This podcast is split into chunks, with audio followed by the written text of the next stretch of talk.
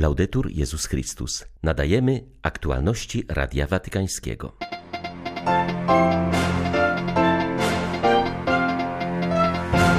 Na potrzebę zachowania modlitewnej atmosfery w katolickich świątyniach zwrócił uwagę papież na audiencji dla Rady czuwającej nad budową Bazyliki Świętej Rodziny w Barcelonie.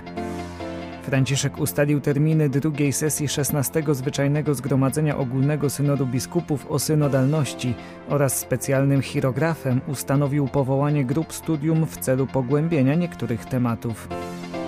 W tym tygodniu Kościół w Brazylii inauguruje w całym kraju 60. kampanię braterstwa.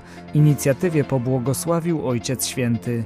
17 lutego wita Państwa ksiądz Tomasz Matyka. Zapraszam na serwis informacyjny. Na potrzebę zachowania modlitewnej atmosfery w katolickich świątyniach zwrócił uwagę papież na audiencji dla Rady czuwającej nad budową Bazyliki Świętej Rodziny w Barcelonie. Franciszek podkreślił, że troska o modlitwę powinna być priorytetem dla wszystkich, którym powierzono opiekę nad kościołami. Bazylika Świętej Rodziny, genialne dzieło Antoniego Gaudiego, to jedna z najsłynniejszych katolickich świątyń na świecie. Jej budowa trwa od 140 lat. Pierwotnie planowano, że mogłaby się zakończyć w 2000 2026 roku, w setną rocznicę śmierci hiszpańskiego architekta. Opóźnienia wynikające z pandemii uniemożliwiają jednak dotrzymanie tego terminu. W listopadzie ubiegłego roku udało się ukończyć wieżę ewangelistów, okalające jeszcze w pełni nieskonstruowaną wieżę Jezusa, która będzie liczyć 172,5 metra.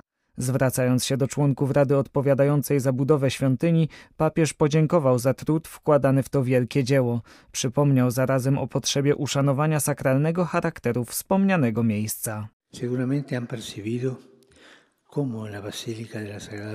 Z pewnością zauważyliście, że Bazylika Świętej Rodziny jest zbudowana w taki sposób, aby każdemu portykowi przyświecał konkretny temat, zilustrowany fragmentami Pisma Świętego i zwieńczony jakąś modlitwą. I tak pierwsze drzwi, drzwi wiary, które znajdują się za wizerunkiem Jezusa pouczającego uczonych w Piśmie, zawierają modlitwę do Trójcy Przenajświętszej. Wiara głoszona musi stać się modlitwą. Zawsze. Centralne drzwi miłosierdzia, których głównym wizerunkiem jest właśnie święta rodzina, zapraszają nas do wzniesienia wzroku ku tajemnicy wcielenia. Bo właśnie w adoracji, w kontemplacyjnej modlitwie tajemnic otwieramy się na światło niczym wielki witraż owej świątyni. Zachęcam Was zatem, abyście przyjmowali pielgrzymów przybywających do bazyliki, abyście wprowadzali ich w modlitewną postawę kontemplacji całości ikonograficznego projektu sługi Bożego Antonia Gaudiego, tak aby podobnie jak szczyty i dzwonnice, ich spojrzenia wznosiły się ku górze, a ich głosy głosiły wraz z aniołami Święty Boże, Święty Mocny, Święty, a nieśmiertelny. Santo, nuestro Dios inmortal. Sekretariat Generalny Synodu poinformował, że papież Franciszek ustalił terminy drugiej sesji 16 Zwyczajnego Zgromadzenia Ogólnego.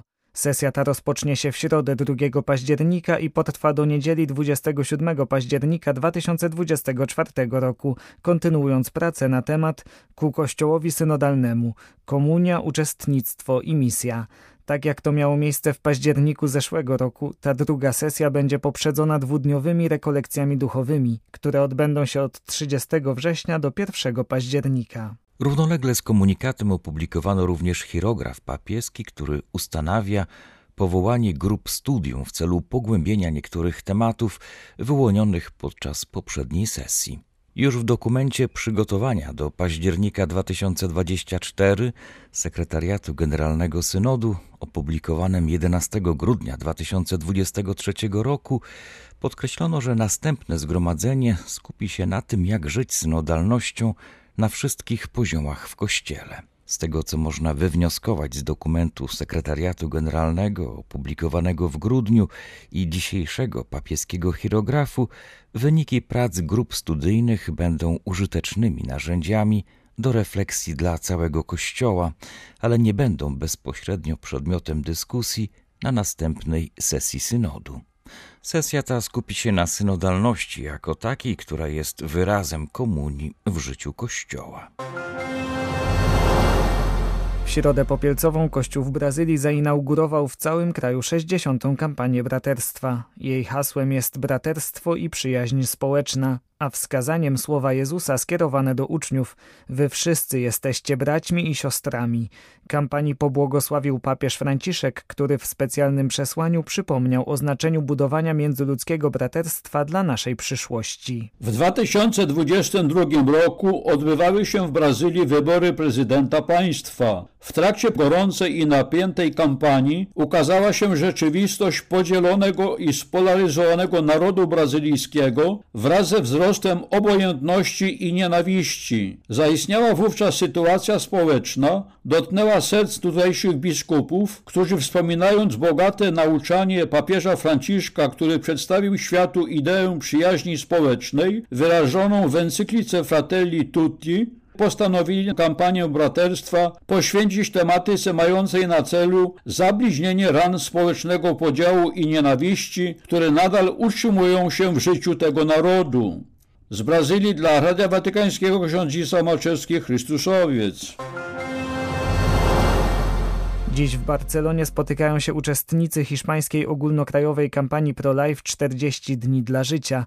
Po mszy wysłuchali m.in. świadectwa Izabeli Wogan pod tytułem Bronić życia razem z Maksymilianem Kolbem. O Wogan, wolontariuszce i działaczce Pro-Life, zrobiło się głośno, kiedy została zatrzymana przez policję przed kliniką aborcyjną za to, że modliła się w myślach. Ponad 20 hiszpańskich miast bierze udział w kampanii Pro-Life 40 dni dla życia, która rozpoczęła się w środę popielcową i potrwa do niedzieli palmowej. W 2022 roku w Hiszpanii dokonano blisko 100 tysięcy aborcji, o 9% więcej niż rok wcześniej. Od środy popielcowej przed blisko 30 klinikami aborcyjnymi trwa modlitwa w intencji życia i położenia kresu aborcji. Ważną częścią kampanii 40 dni dla życia jest post, który polega na spożywaniu tylko jednego posiłku dziennie lub dwóch małych. Organizatorzy apelują, aby uczestnicy poważnie traktowali post w dniu, w którym będą się modlić, ponieważ z poprzednich kampanii wiadomo, że w miastach, w których było to praktykowane, najwięcej kobiet zostało uratowanych przed dokonaniem aborcji. Z Hiszpanii dla Radia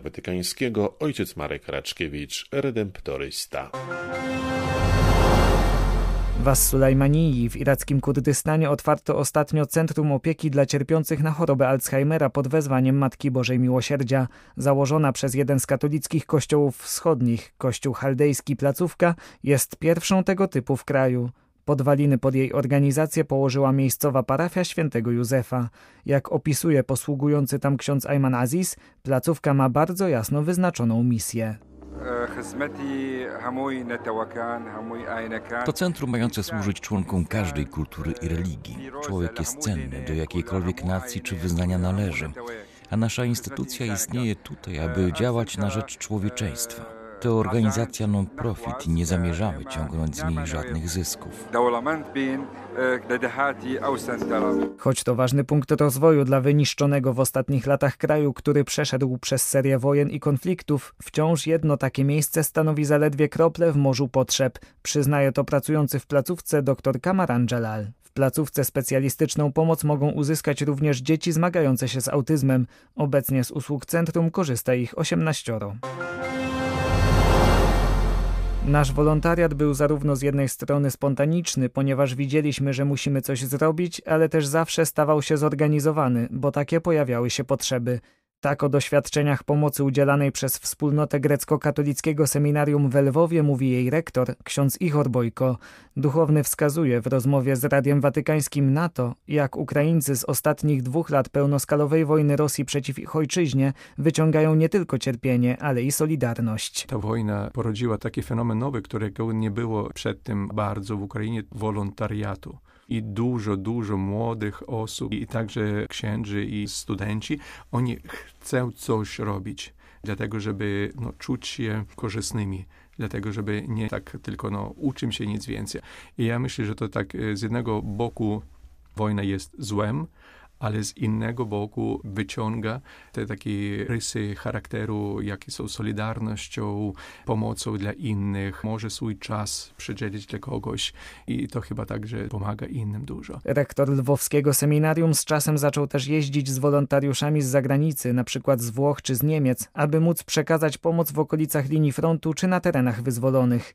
I tutaj zauważa kolejną charakterystykę napadniętego ludu, na którą zwrócili uwagę odwiedzający wyniszczone wioski przybysze spoza Ukrainy. Widzieli jakąś taką radość na twarzach, na licach i pytają się, no skąd? No, no my widzimy wasze budynki zniszczone, szkoły zniszczone, wszystko, tu miny wszędzie.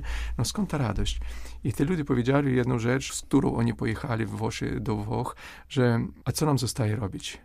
Nam nie zostaje nic więcej, jak tylko czasami płaczymy, ale czasami my musimy mieć też i radość. Kiedy wy przyjeżdżacie do nas, to znaczy, że my nie jesteśmy sami tutaj. To, co wy nam przywozicie, to jest bardzo dobrze i my to oceniamy bardzo, ale więcej oceniamy waszą tutaj bliskość, waszą tutaj obecność, że jesteście z nami, że my nie jesteśmy sami w tych trudnościach, w jakich teraz się znachodzimy. Ksiądz Bojko widzi w tych wydarzeniach niezwykłą wymianę. Mówi o tym, co uważa za jej źródła. Wojna, ona zmienia dużo osób, dlatego że może najpierw osoby, które my spotkaliśmy też e, mówili, że najpierw chciałbyś mieć jakiś dom, samochód, ale teraz dla nas oni powiedziały, najważniejsze też, że my mamy życie że my możemy jeszcze żyć, że my mamy czym oddychać, że my możemy tutaj być na swojej ziemi. Tak, ciężko nam jest, ale to jest nasza ziemia i my jesteśmy tutaj i my jesteśmy żywi. To znaczy, że zmieniają się jakieś takie punkty widzenia, jakieś priorytety w życiu stają całkiem inne, nie tylko materialne, ale całkiem inne. W takich okolicznościach ksiądz Bojko podkreśla w wywiadzie dla Radia Watykańskiego, że ma w sobie dużo wdzięczności. Płynie ona stąd, iż cały świat pomaga Ukrainie a potem dodaje jeszcze szczególnie. Ja chcę podziękować też pomocy polskiemu narodu, dlatego że oni w różny sposób podtrzymują Ukrainę, pomagając i, i przyjmując e, ludzi w swoje miasta, wioski i za to też dziękuję bardzo. I ja myślę, że to jest taka no, wielka solidarność, którą my odczuwamy jako Ukraińcy. Ja by chciałem, żeby wojna się skończyła jako szybciej można, żeby te wszystkie ludzie mogli wrócić do Ukrainy i odbudować, dlatego że możemy odbudować bardzo, bardzo piękną ziemię. Jan Paweł II. Teologia ciała. Nawiązujemy obecnie w tym trzecim z kolei cyklu teologii ciała do słów Chrystusa mówiących o przyszłym zmartwychwstaniu. Dzieci tego świata żenią się i za mąż wychodzą, lecz ci, którzy uznani zostaną za godnych udziału w świecie przyszłym i w powstaniu z martwych, ani się żenić będą, ani za mąż wychodzić. Małżeństwo nie należy, według tych wyraźnych słów Chrystusa, do stanu człowieka w świecie przyszłym, po zmartwychwstaniu.